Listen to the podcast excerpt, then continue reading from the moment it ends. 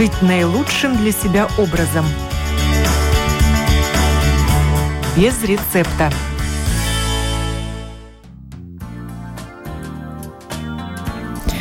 Добрый день, уважаемые радиослушатели. В эфире программа «Без рецепта» и я ее автор и ведущая Оксана Донич. Выбирая тему для этого выпуска программы о здоровом образе жизни, я решила поговорить о безлактозном питании для веганов и не только. Почему люди отказываются от молочных продуктов и какую альтернативу им находят – Олеся Лачина с сестрой Светланой открыли малое производство веганских сыров. Еще и а сливочное масло производят, называя его не маслом. Заменить молочные продукты альтернативой на растительной основе заставила вынужденная необходимость – непереносимость лактозы. О том, как это проявляется и чем грозит, что предлагает таким людям пищепром и как сделать камамбер без молока в сегодняшней программе. Я рада представить ее участницу Олеся Лачина, руководитель семейного предприятия Life 3 Co. Ну, я не знаю, можно ли вас назвать руководителем, поскольку, наверное, распределяются роли э, равномерно. Еще сестра ваша работает и мама на вашем предприятии. Здравствуйте, Олеся. Здравствуйте, добрый день. Да, так и есть. А, действительно, наше предприятие является семейной компанией и происходит э, очень такое профессиональное разделение обязанностей между тем, кто что делает. И моя сестра является тем человеком, который а, производит, а, разрабатывает рецепты, да, который как бы вдохновляется на создание каких-то новых вкусов. Она все время постоянно в поисках а, каких-то альтернативных решений, а, лучшего исполнения, чтобы достигнуть идеального вкусового решения в таком а, необычном продукте, который мы производим. Это будет веганский безлактозный сыр на основе растительных продуктов. Вторым членом нашей команды является наша мама, без которой, как всегда, без мамы а, ничего не происходит. Она нам очень тоже помогает. И я являюсь человеком, который как бы отвечает больше за коммуникацию, за а, нахождение новых ингредиентов, за новых партнеров рабочих и, и тому подобное. Так что, да, мы разделяем наши обязанности. Можно сказать, что вы директор по маркетингу. Можно. Ну, громко, но можно. Да. Открыв вашу страничку на Фейсбуке, я удивилась, насколько похожи ваши продукты на молочные, чисто визуально. Но названия, ну, такие игривые. Вы убираете одну букву или несколько букв в привычном нам слове, и получается у вас не камамбер, а камамверц, например или Несвестс, как вы назвали, свое масло, очень похожее на сливочное. Как вам удается достигнуть такого сходства? Сначала поговорим о визуальном и перейдем потом к вкусовому, есть ли разница. Ну, во-первых, когда вы упомянули название, так а, действительно есть, что а, согласно регулам Европейского государства а, мы не можем использовать для альтернативных продуктов названия, которые соответствуют стандартной пищевой молочной продукции. Ну, например, как масло или как сыр или молоко. Да? То есть это прерогатива именно молочного производства из коровьего молока. Соответственно, мы э, находим варианты, альтернативы, как использовать, чтобы у человека все-таки было э, как бы относка к тому, что он понимает, о чем мы говорим, что примерно какой продукт он получит, э, какую альтернативу мы представляем, и, и ему э, как бы даем имя, э, что тоже как бы отдельный процесс, как мы его придумываем. Э, Конечно, те продукты, которые мы делаем, они, так как они делаются, основной ингредиент индийский орех – и которые ферментируются, а, максимально приближенная вкусовая база получается к молочному сыру. Но это не молочные сыры, соответственно, их название такие и есть, как камамберт, если перевести, например, на французский, верт это зеленый, да, то есть у нас за зеленый камамберт, как бы, скажем так, полезный, а, безмолочный, да, то есть или масло, в нашем случае оно не масло, а, что как бы добавляет ну, интереса, и люди сразу понимают, что они покупают. Как давно вы производите э, такие продукты, которые являются альтернативой молочным продуктам, но очень на них похожи? А, в принципе, наши эксперименты а, к созданию данных продуктов начались в 2018 году, в 2018, и только через год первые эксперименты превратились в состоятельный продукт, индивидуально разработанный, который мог уже быть подан покупателям как, как, как продажи, да, как покупки, чтобы человек мог купить, попробовать и понять, что он действительно уже сбалансированный рецепт и продукт полностью готовы к ежедневному употреблению. Так что с 2019 года мы вот уже работаем. И за это время наша линейка продуктовая разошлась уже до 15 э, продуктов. А начинали а, вы с какого продукта? А начинали с камамберта, с одного. То есть был один. С мягкого а, сыра. И это, да, это мягкий, это полумягкий сыр, который, у которого а, белая корочка вокруг, пушистая, как и у настоящего камамберта. И потом при, к этому добавились крем-сыры, а, позже добавились уже полувыдержанные сыры двух типов. А, также добавились масла. И вот а, недавно нашу линейку пополнил а, синий, альтернативно синему сыру, как Дорблу. Как сыр с плесенью. Как сыр с плесенью, да. Он и есть сыр с плесенью. И все эти сыры сделаны на основе индийского ореха кешью. Да, все сыры в нашем производстве производятся из индийского ореха кешью, и а, одна альтернатива а, к сырам фета, в нашем случае называется вета, а, производится с добавлением а, миндального а, ореха. Вы сами придумывали рецептуру или воспользовались тем, что уже делают в мире? Моя сестра а, частично а, посмотрела на то, что есть в мире, потому что это индустрия производства сыров а, альтернатив из альтернативных продуктов, она очень молодая. Соответственно, нужны были знания извне, потому что в Латвии этим еще на тот момент никто не занимался. Соответственно, да, она консультировалась, она интересовалась рецептами извне, дорабатывала их, доводя до того вкуса, чтобы это было понятно и вкусно нашему потребителю в Латвии, так как у нас свои культур, э, культурные а, как бы, ожидания того, что мы ожидаем от э, молочной продукции. Соответственно, она брала какую-то базу, дорабатывала, а, вдохновлялась еще больше, дорабатывала еще больше, и получилось, получались те продукты, которые сейчас у нас продаются на рынке.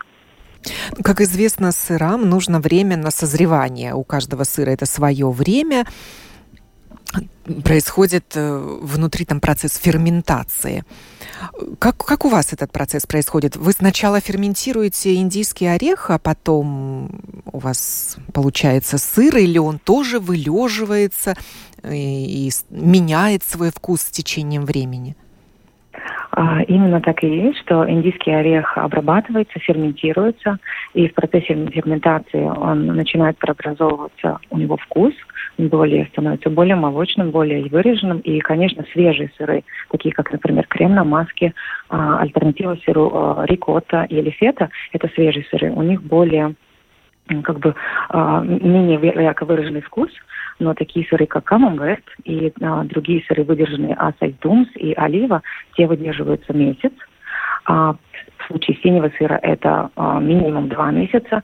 Соответственно, вот пока он выдерживается, выхаживается, ежедневный уход за каждым сырочком, у него а, получается насыщение, насыщение вкусом. Бактерии работают, вкус насыщается, и вот и получается как бы необычный, совершенно уникальный вкус, который, в принципе, никак не отличить от а, обычных молочных сыров. И если не знаешь, что тебе дают пробовать, наверное, и не догадаешься. Никто не может догадаться. Э, конечно, может быть, какая-то текстура выдает, возможно, какое-то сочетание продуктов, потому что, например, сыр олива – это сыр с зелеными оливками с тимьяном, то есть вот э, какое-то несвойственное сочетание. Больше это интересует людей, но они очень удивляются, когда узнают, что сыр а, безлактозный, веганский и очень вкусный и очень полезный. Что вы еще добавляете в сыры? Ведь просто одного, например, молока, если мы говорим о сырах на молочных, на молочной основе, недостаточно. А, конечно, в случае э, э, сыров на, э, на основе сделанных из индийского ореха, в нашем случае мы выбираем э, создавать сыры с минимальным количеством ингредиентов, да, то есть чтобы был максимально чистый, понятный продукт. И это будет основа орехи, это культуры, вода, соль. И, конечно, а, как уже, если какие-то сыры, например, как на маске, они уже идут с добавлениями, то туда добавляется или шницлук, или какой-нибудь э, вяленый томат, да, или прованские травы.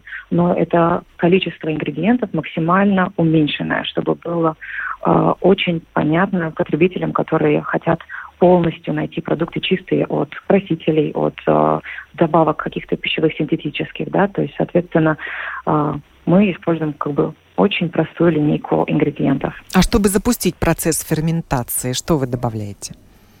Мы используем бактерии, которые, а, которые, которые получается, перерабатывают а, ферменты а, как бы сахарозу, да, перерабатывают, получается, что процесс, процесс брожения как бы в орехах происходит, они ферментируются и создается тем самым кисломолочный вкус. Но те же бактерии, которые используются на молочном производстве для производства сыров и сырных продуктов?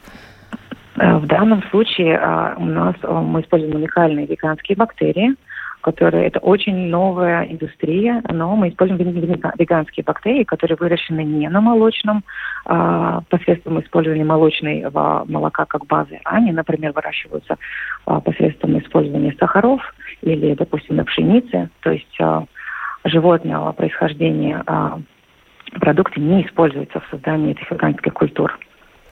Вы называете свои сыры одновременно веганскими и безлактозными.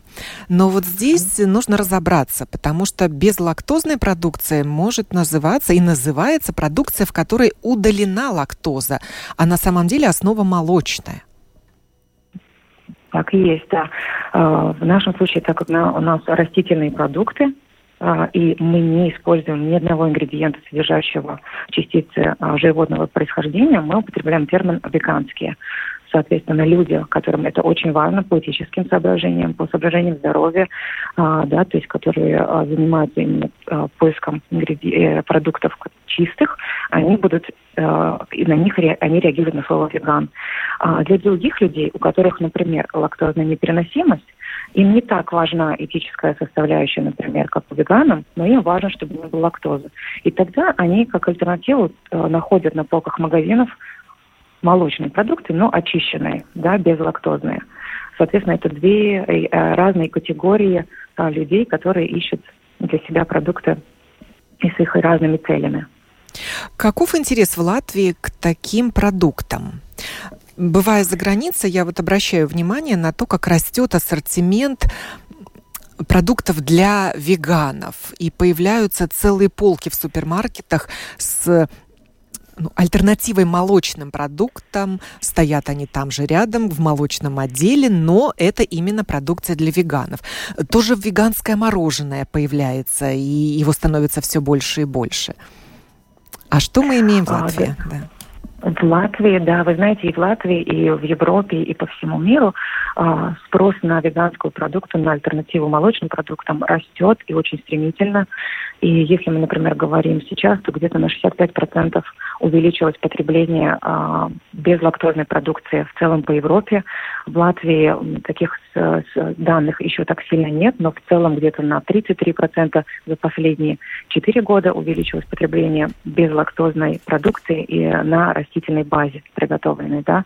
Соответственно, весь рынок подстраивается под, под то, что компании понимают, что а, таких продуктов не хватало.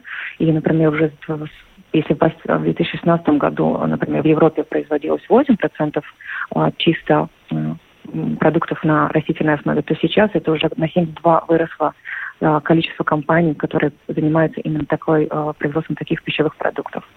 Соответственно, рынок растет, потому что у людей растет осознанность, у них растет интерес к тому, что они кушают, как это производится, какие ингредиенты.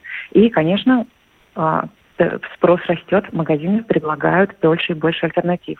В Латвии, Риме, сетевой магазин Риме, сетевой магазин Максима, ТОП и, конечно же, маленькие точные магазины подстраиваются, они видят интерес и вы можете уже найти действительно целые полки, а, именно а, показывающие, а, предлагающие продукцию вегетарианскую, веган и безлактозную, если мы говорим о холодильниках, например.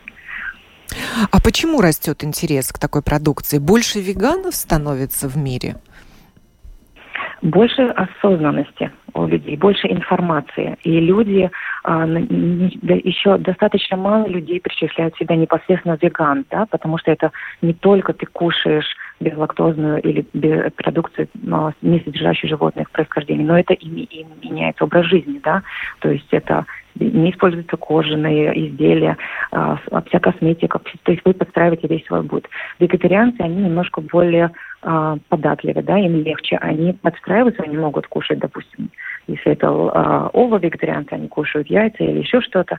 И есть а, новая категория людей, это а, флекситариан, да, называемых так, это которые пробуют себя, они еще чуть-чуть, например, по-прежнему едят а, мясо, по-прежнему едят рыбу, но, например, они отказываются от лактозной а, продукции в силу своего здоровья или каких-то других, а, каких-то других факторов, но интерес у людей больше и больше, потому что информации больше, потому что больше следят за здоровьем. Сейчас я свяжусь с гастроэнтерологом Алексеем Деровым, и мы поговорим о том, почему вы, Олеся и ваша семья занялись этим бизнесом, что к этому подтолкнуло.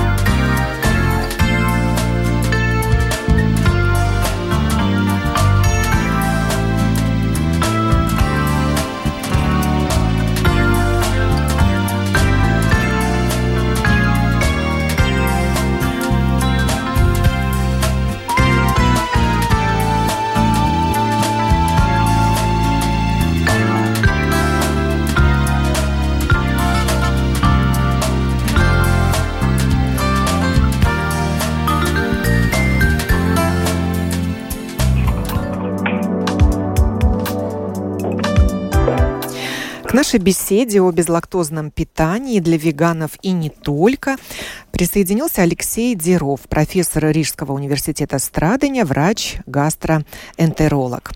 Здравствуйте, Алексей. Добрый день. Мы уже без вас начали говорить о продукции семейного предприятия Life 3, которое выпускает э, сыры и а сливочное масло на растительной основе, используя как базу индийские орехи, кэшью. Но Олеся еще не рассказала, почему ее семья занялась этим бизнесом. Олеся, вам слово. коллега или э, оппонент. Э, да, мы, наше предприятие пришло к тому, что оно зародилось из-за того, что мы выяснили, что в данном случае у меня э, была есть лактозная непереносимость, о которой я узнала спустя какое-то время. И когда в семье у моей сестры появился малыш, у него тоже выяснилась а, непереносимость на, а, на протеин, на белки содержания, живот, животные белки. Да? Соответственно, когда малыш появился, ты понимаешь, как всегда, вот прикорма – это творожок, йогурт, какое-то молоко. В его случае ничего это нельзя было делать.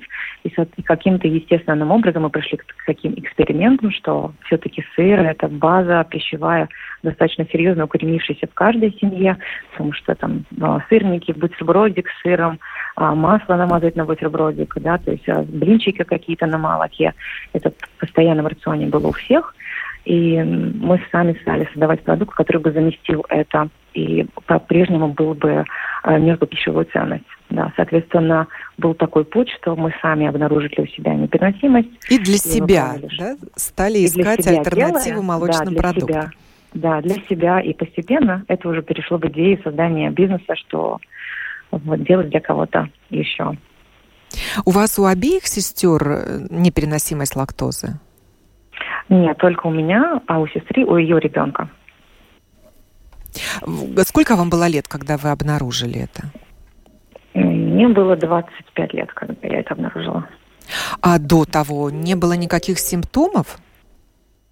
До этого не было никаких симптомов, и это произошло постепенно.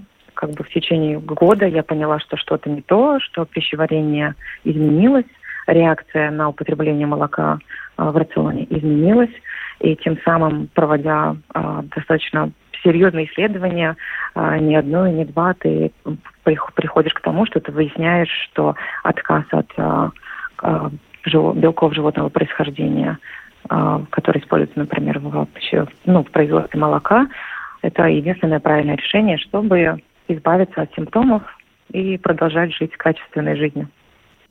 Алексей, озвучьте нам симптомы непереносимости лактозы. И можно ли поставить знак равенства между э, лактозной непереносимостью и аллергией на молоко? Нет, знак равенства, скорее всего, здесь поставить нельзя, потому что если мы говорим про лактозу, то мы говорим э, в данном случае про углеводы, а если мы говорим про э, аллергию на молоко, как часто ее называют, да, то это будет, скорее всего, аллергия именно на белки, которые содержатся в, молока, молоке. Э, конечно, надо в любом случае понимать, э, прежде чем мы немножечко перейдем к симптомам, что, в принципе, лактозная непереносимость э, бывает разная. Да? То есть она бывает врожденная, когда вот совсем не выделяется, нисколько лактазы, фермент не работает, ну, генетически, да, а это обусловлено.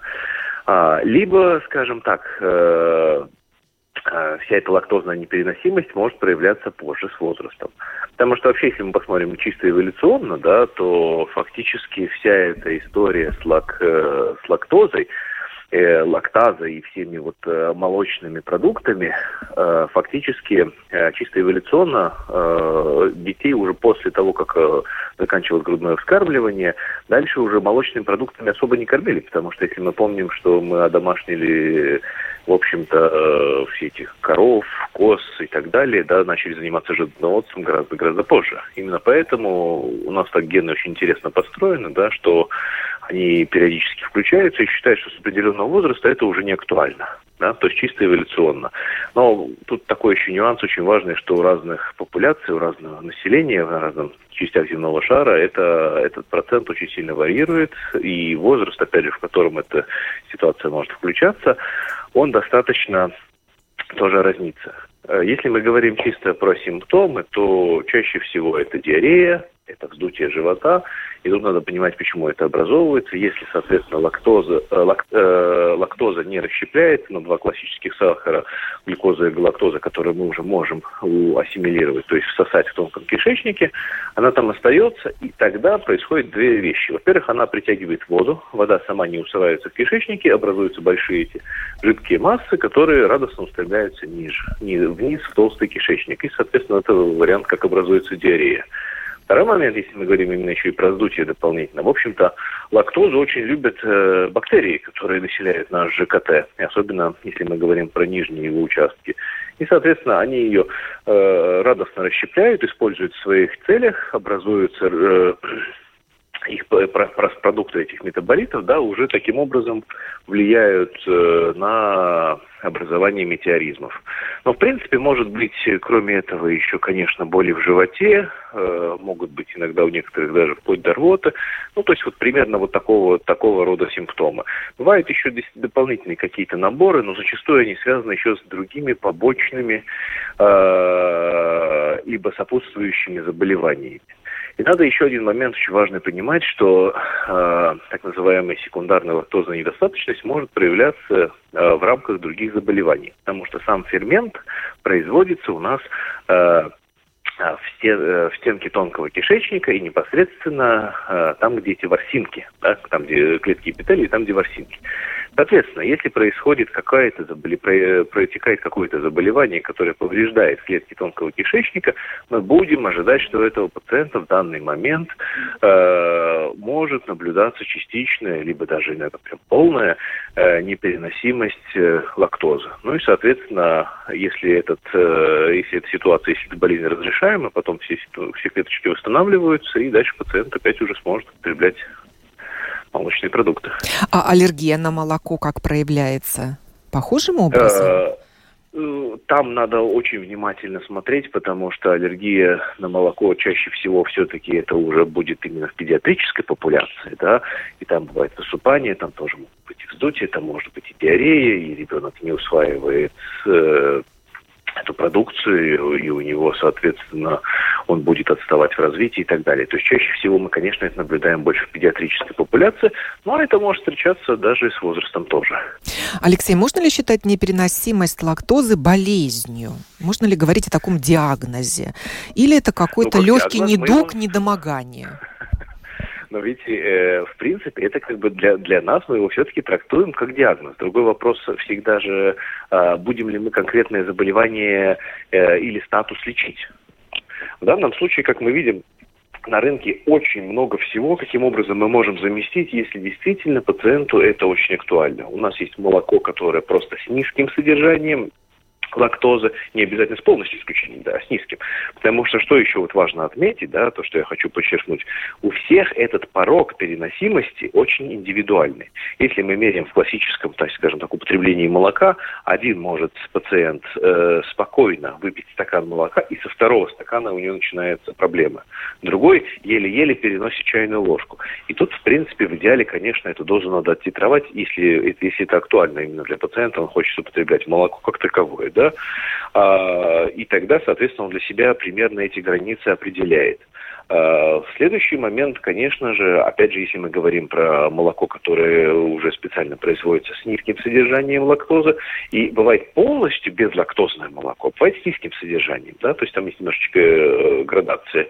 А, опять же, к низкому содержанию у нас относятся еще кисломолочные продукты, потому что, как я уже говорил, бактерии вообще очень любят этот молочный сахар, они его перерабатывают, да, и, соответственно, он уже в готовом виде у нас ассимилируется, там лактозы как таковой очень мало, да.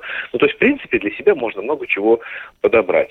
Всегда, конечно, такой спекулятивный вопрос, можно ли э, простое молоко, например, тоже безлактозное молоко, э, эквивалентно заменить на соевое, миндальное, рисовое и так далее. Но тут вот уже вопросы, конечно, именно их пищевой ценности, я имею в виду непосредственно наличие различных аминокислот, потому что в данном случае, конечно же, э, молоко классическое, к которому мы привыкли, оно будет гораздо богаче всеми этими продуктами, нежели э, микроэлементами, нежели если мы говорим про овсяное, рисовое или соевое. Кроме того, как опять же, не все э, варианты, что на что мы меняем, всегда будут идеально э, полезны, потому что та же соя считается тоже одним из таких больших э, классических аллергенов. Поэтому и плюс она еще достаточно, да, тоже стимулирует выработку эстрогенов. То есть там всегда, понимаете, есть различные нюансы, в которых лучше всего, наверное, поможет э, определиться доктор. Олеся, вы обращались к врачу с вашим недугом? Установили ли вам лабораторно эту лактозную недостаточность? А, да, мы обращались именно, путь начался с того, что когда начались достаточно все симптомы, в принципе, которые доктор перечислил, а, тогда естественным путем это было обращение к семейному врачу, что я всем рекомендую не заниматься самолечением, а начать путь семейного врача или семейный врач-педиатр, если это о ребенке говорится, и, конечно, уже тогда посещение специалистов, лабораторных анализов. Да, у меня была выявлена, именно непереносимость коровьего молока, а у сына моей да, сестры у него была именно аллергия на белки. Соответственно, как бы, когда мы узнали об этом, о таком, мы начали принимать меры, а, как, как избежать этих продуктов в своем рационе, но тем самым э, действительно не потерять э, пищевую ценность, да, то есть не потерять пищевую базу и э, как можно больше обогатить свой рацион, потому что действительно альтернативы того же молока растительных их много, но допустим, человек, который ищет, всегда надо смотреть этикетки, читать их, и вы действительно сможете найти для себя а, максимально обогащенное приближенное молоко по своему составу или продукты молочного, да, альтернативы молочным продуктам. Лактозу можно найти не только в молочных продуктах, но вот, например, в тортах, печенье и выпечке она тоже присутствует. Да, конечно. И это является тем самым э, очень э, таким интересным, э, практически как лабиринт игрой, когда тебе нужно самому найти э, продукты, содержа... не содержащие каких-то э, частичек молока или для ребенка, но в наше время э, благодаря, конечно, информации и нуждам людей есть уже очень много э, пекарень, да, то есть которые пекут без, без добавления молока в свои там изделия, да, то есть есть какие-то кондитеры, которые специализируются действительно только, например, на веганской выпечке, да, там vegan cakes, например, а, Вика, Вита, и очень уже много, достаточно, очень достаточно хорошее предложение даже на полках в магазинах, где тебе не надо обязательно куда-то идти, можно найти веган э, десерты или безлактозные десерты. Ну вот есть информация о том, что тем, у кого непереносимость лактозы, все-таки можно употреблять кисломолочные продукты, йогурт, кефир, ряженку. Очень мало содержится лактозы в сливочном масле, твердом сыре, пробиотическом йогурте, некоторых молочных протеиновых порошках, густых сливках. Вы не пробовали просто перейти на другие продукты, Олеся? Ну, в моем случае это непереносимость именно животных белков.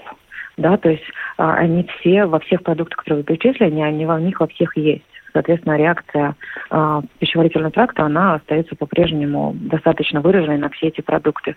Плюс, когда ты начинаешь э, интересоваться, знакомиться, читать, ты уже в какой-то мере понимаешь, что тебе проще отказаться вообще, чем ходить и э, читать каждую баночку в магазине и понимание, ну, сколько там процентов э, коровьего молока содержится в каждой упаковке, да, что не все маркируют тоже э, очень четко и понятно. Поэтому как бы в нашем случае, в семье, в случае нашей семьи, мы полностью исключили все продукты, содержащие коровьи э, белки, да, то есть и вообще животного происхождения, да, то есть это может быть и козье молоко или козьи продукты какие-то, и заменяем их э, альтернативами растительного происхождения. Да, Алексей, добавьте, пожалуйста, вот про козье молоко и продукты из него. Можно ли его употреблять тем, у кого лактозная непереносимость? Опять же, видите, я, я слушаю вашу дискуссию и понимаю, что все время немножечко мы съезжаем и смешиваем два момента. Все-таки действительно важно отделить лактозную непереносимость и аллергию на молочные белки. Это, это разные истории. Да? А, бывает так, что, конечно, ну, в редких случаях у пациента сочетанный вариант. Он и лактозу не переносит, и у него еще аллергия на молочные белки, ну тогда, соответственно, вообще ему молоко и молочные продукты как таковые, и там будут большие проблемы. Это надо сильно просматривать и продумывать. Да? А, фактически, в данном случае, если мы говорим про э, лактозу, да, то есть э, самое главное, то, что я уже сказал, это, во-первых, понять, действительно ли это, э, если это диагноз у конкретного индивидуума существует или нет, для этого есть и генетические тесты, и дыхательные тесты, то есть в наше время медицина шагнула достаточно широко вперед, э, большим шагом, и, в принципе, все это достаточно э, доступно и можно сделать, оценить. Второй момент, если, конечно, полная непереносимость, то там вариант только один, то либо э, то есть, скажем так, про тогда идут любые молочные продукты, которые лактозу не содержат в принципе, да, и, соответственно, там надо уже выбирать, смотреть на этикетках, чтобы действительно производитель гарантировал, что лактозы нет вообще как таковой, да, и это мы говорим либо как молочные продукты уже очищенные от лактозы, то есть они ферментированы, да, их уже поделили на эти маленькие сахара, которые нам сразу всасываются, либо это аналоги, то есть это э, какие-то ну, я их так называю, конечно, в кавычках, псевдомолочные продукты, да, которые имитируют, э, в общем-то, то, что мы хотим получить, но они, соответственно, лактозы как таковой вообще не содержат.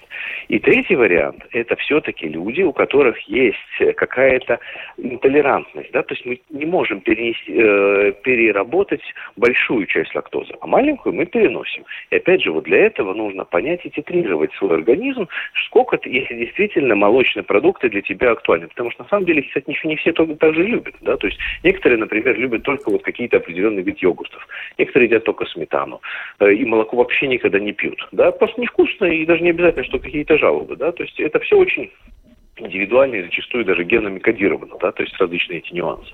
Поэтому все-таки, если молоко и молочные продукты актуальны, надо понять, какой объем вы можете переносить. В соответствии с этим сделать выводы и подобрать, что вам на рынке подходит. Олеся, а какова питательная и энергетическая ценность у вашей продукции на растительной основе? Ведь, как известно, орехи – это источники жиров. Эм, да, а в молочной продукции жиров. больше белков. Эм, да, соответственно, поэтому мы используем индийский орех, а, который по своей пищевой ценности очень богат. Он, у, него, у него хорошее сбалансированное сочетание жиров, белков и углеводов, да, и э, тем самым ну, например, готовая продукция будет, э, готовый сыр, у него будет хорошая пищевая ценность, например, 350 калорий да, на 100 грамм. То есть это очень приближено к стандартному сыру, да, молочному. И плюс э, индийский орех, у него есть свои микроэлементы, да, свои минералы внутри, э, хорошее содержание, там, например, витаминов группы В. Тем самым, как бы, максимально, да, то есть вы, являете, вы, вы продолжаете употреблять полезную для вас еду, и как бы ничего не, ну, как бы не теряя, да, то есть если вы в целом питаетесь сбалансированно, употребляя разнообразную продукцию в своем питании, разнообразные продукты и желательно не, не минимизировать всякий фастфуд, то тогда и, и пищевой тракт будет доволен, и здоровье будет хорошее, и, и, и это будет отражаться на всем, всем, всем чувстве благоприятно. Алексей, выписывают также таблетки лактазы, которые выполняют роль вот этого фермента, который расщепляет лактозу. Они могут, помогут справиться с недомоганием? Они зачастую даже идут как пищевые добавки. Если мы посмотрим рынок, он достаточно богат. Э, не могу, возможно, комментировать детально про рынок Латвии, который все время обновляется, меняется ввиду различных событий, да, но, в принципе, в Европе найти достаточно не проблема. А, естественно, есть, э, там просто идет готовый фермент, который перерабатывает э, за вас, за ваш организм лактозу и превращает ее в глюкозу и глактозу, и, соответственно, мы ее всасываем. То есть, ну, концепт такой, что либо мы уже используем готовое молоко, когда уже это сделали за нас, либо мы вместе употребляем употребляем с кисломолочными продуктами, эти добавки, соответственно, организм работает э, внутри э, с помощью внедренных в него ферментов. То есть схема такая же, да, но, естественно, надо рассчитать правильно примерно объем, да, то есть сколько вы съели или выпили, чтобы хватило фермента на расщепление. Если лактозная недостаточность Другого... это не генетическое заболевание, то она может пройти? Это такое проходящее явление? Ну, вот это то, что я и сказал, э, секундарные проявления каких-то различных болезней. Э, возможно, были, э, ну, я думаю, что многие слышали на самом деле, что вот э, пациенты, которые заболевают даже вирусными энтероколитами э, или бактериальными, да, то есть когда воспаляется кишечник, да, но ну, это может сопровождаться диареей, рвотой, температурой и так далее, и так далее. Соответственно, стенка зачастую воспалена. Это самые, самые простые примеры сейчас я озвучиваю, да. И как мы знаем, зачастую обычно говорят, что вот во время вот острых всех этих процессов молоко пить нежелательно. И тут, например, два момента, почему это нежелательно. Во-первых, молоко само по себе э, может являться достаточно хорошей средой для э, всех э, микроорганизмов, да, которые будут радостно в этом размножаться. И второй момент, что, в принципе, мы еще и спокойно его переработать не сможем, опять же, потому что лактаза, фермент, вырабатывается именно стеночки тонкого кишечника. Если в этот момент стенка повреждена, соответственно, выработка лактазы будет снижена, ну, зависит, зависит от объема, конечно, повреждения, да, и, соответственно, мы этот продукт переработать не сможем. Пройдя это состояние, э, восстановившись кишечнику, соответственно, восстанавливается и производство лактазы, если до этого оно было. А как это связано с возрастом? Бывает, что лактозная недостаточность у детей до года, например, а потом все нормализуется. Или наоборот, она проявляется вот как у нашей участницы программы Олеси там, в 25 лет. У кого-то в 60 может проявиться.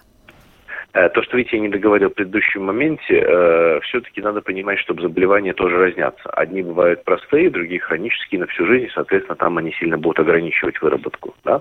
Если вы говорите про возраст, то чаще всего э, в детском возрасте, ну, если мы не говорим, что тотальные ген- генетические уже изменения, да, что там ее не лактаза не будет как таковой, да, то, скорее всего, мы имеем дело с несовершенством э, ферментативного тракта. Это такая тоже относительное частое явление, и, соответственно, стабилизирует стабилизируясь, э, и э, это состояние проходит, и, соответственно, у ребенка начинают работать ферментативные процессы гораздо лучше, он начинает их переносить. С возрастом, опять же, э, тут сочетанный момент. То, что я говорил, во-первых, гены, которые кодируют, они выключают лактазу за ненадобностью. Это очень часто такой момент, который связан с тем, что мы на самом деле в данный момент не можем и не, не нуждаемся уже непосредственно в молоке, чисто эволюционно. Да?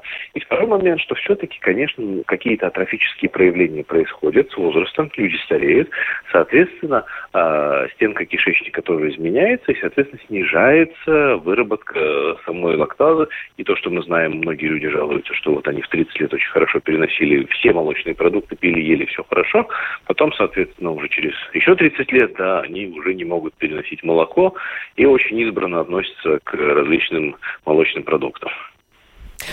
Алексей, известно ли вам, как много в Латвии людей с таким диагнозом и становится ли их больше? Не подскажу э, на самом деле, потому что такой статистики специфического учета мы не ведем. Если мы смотрим по странам, то очень часто лактозная недостаточность, ярко выраженная лактозная недостаточность наблюдается непосредственно в Азии. А, это Скандинавия, еще отдельные страны, где, возможно, проценты повыше, да, чем в средней популяции, да, но вот про Латвию я затрудняюсь ответить. Олеся, а стали ли вы себя лучше чувствовать после того, как отказались от молочных продуктов в принципе? А, вот этот именно очень хороший вопрос, потому спасибо за него, потому что действительно, отказавшись от полностью от э, молочных продуктов, э, в принципе, изменилось качество жизни в лучшую сторону на сто процентов, потому что э, ушли кожные проявления, да, ушли все проявления как бы трудности переваривания, там, да, все эти пищеварительные, да, моменты. И э, когда ты понял, что тебе эти продукты больше не нужны, то организму настолько стало легче работать, что это просто неоценимое, да, то есть как бы это, это неоценимый плюс. Соответственно, это, это именно когда ты понял, что ты, тебе всего лишь не надо употреблять молоко, и тебе будет настолько хорошо, это очень легко. Тем более, что альтернатив много в наше время, очень много. Одним из проявлений лактозной недостаточности э, могут быть кожные заболевания, ну, то, что мы называем прыщи. Их списывают на подростковый возраст, но человек взрослеет, а это не проходит. Может ли это быть одним из симптомов проявления лактозной недостаточности, Олеся? Ну, нас в моем случае так было. Насколько я знаю, читаю другие, другие всякие источники и разговариваю с людьми, кто отказался от молока. Очень у многих действительно сразу происходят изменения в качестве кожи, да, то есть э, улучшается состояние, проходит прыщи и меньше морщинок э, и, и более светящаяся чистая кожа, но это потому что в целом очищается пищевой тракт, да, то есть уходит то, что постоянно на себя, видимо, берет, а, как бы, что надо все время организму там с чем-то бороться, да, то есть уходит это, и лучше усваиваются, однозначно лучше усваиваются все элементы с а, другой еды, да, то, что вы кушаете, и получается, что качество жизни повышается тем самым, да, то есть соответственно, да, мы Многие, Но многие вы сказали, говорят, что у вас аллергия на молочный белок. Может быть, это было проявление этой аллергии? Э, я думаю, что это все комплекс, э, комплекс всех этих э, мер, да, то есть, да, это было проявление, одно из, все эти кожные высыпания, это было одно из проявлений, но в то же время это так и было, что когда исключили белки, все стало проходить. И, соответственно, сейчас уже больше не хочется возвращать в свой рацион то, что такие неудобства доставляло. Алексей, а как кожа связана с пищеварительным трактом? Почему такие кожные проявления возможны? Ну, кожа связана с пищеварительным трактом напрямую, и, и напрямую, и косвенно, на самом деле, и через иммунные системы, иммунные реакции. Но в данном случае, опять же, очень важно то, что я хочу, чтобы слушатели все-таки услышали один главный такой месседж с моей стороны. Если вы здоровый человек, у вас нет лактозной непереносимости, если у вас нет аллергии на молочный белок, молочные продукты исключайте из вашего организма, следуя каким-то непонятным э, принципам здорового образа жизни, которые придумывают э, на каждом шагу, и мы все это видим в докторе Гугле, абсолютно не нужно, и это только во вред. Другой вопрос, что если у вас действительно констатированы какие-то изменения, непереносимость лактозы или аллергии на белок, тогда, соответственно, надо подбирать конкретную позицию под вас. Если мы говорим непосредственно про кожные проявления, это может быть как и симптом аллергии, так и непереносимости за счет того, что я уже сказал, лактоза уезжает вниз, э, бактерии радостно размножаются, потому что они ее любят, для них это очень хороший функциональный продукт, который они едят используют в своих нуждах, соответственно, они развиваются, образуется дисбиоз. Дисбиоз, как мы знаем, можно напрямую завязан и на прыщи в том числе. Да? Но опять же, подростковые прыщи, которые могут быть связаны с гормональными сдвигами, э, нельзя напрямую сразу всегда связывать с э, молоком и молочными продуктами. Поэтому все-таки нельзя заниматься самодиагностикой, надо, чтобы этим занимался непосредственно уже квалифицированный специалист, и он уже сказал, что вы можете кушать, что вы не можете кушать, что вам рекомендуется и не рекомендуется. Э, потому что пока мы не планируем ни молоко, ни молочные продукты исключать из своих полок, из прилавок, потому что это абсолютно не, нет такой необходимости. Ну, Олеся еще и веган, да, Олеся? Угу, да. То есть вы не употребляете продукты животного происхождения еще и по убеждению?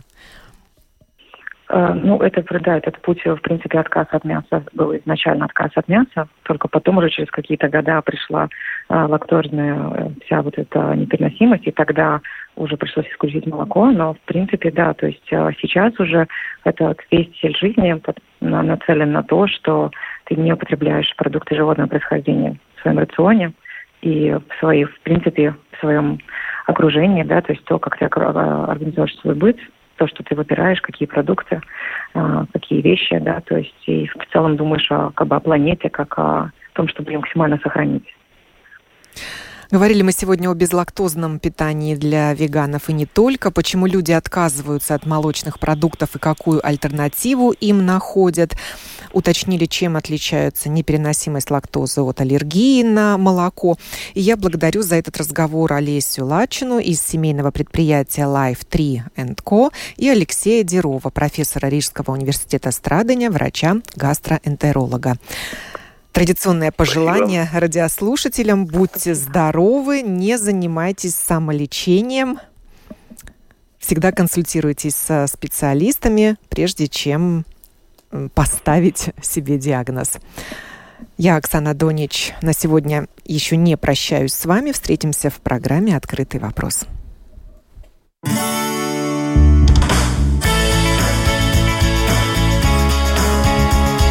Жить наилучшим для себя образом. Без рецепта.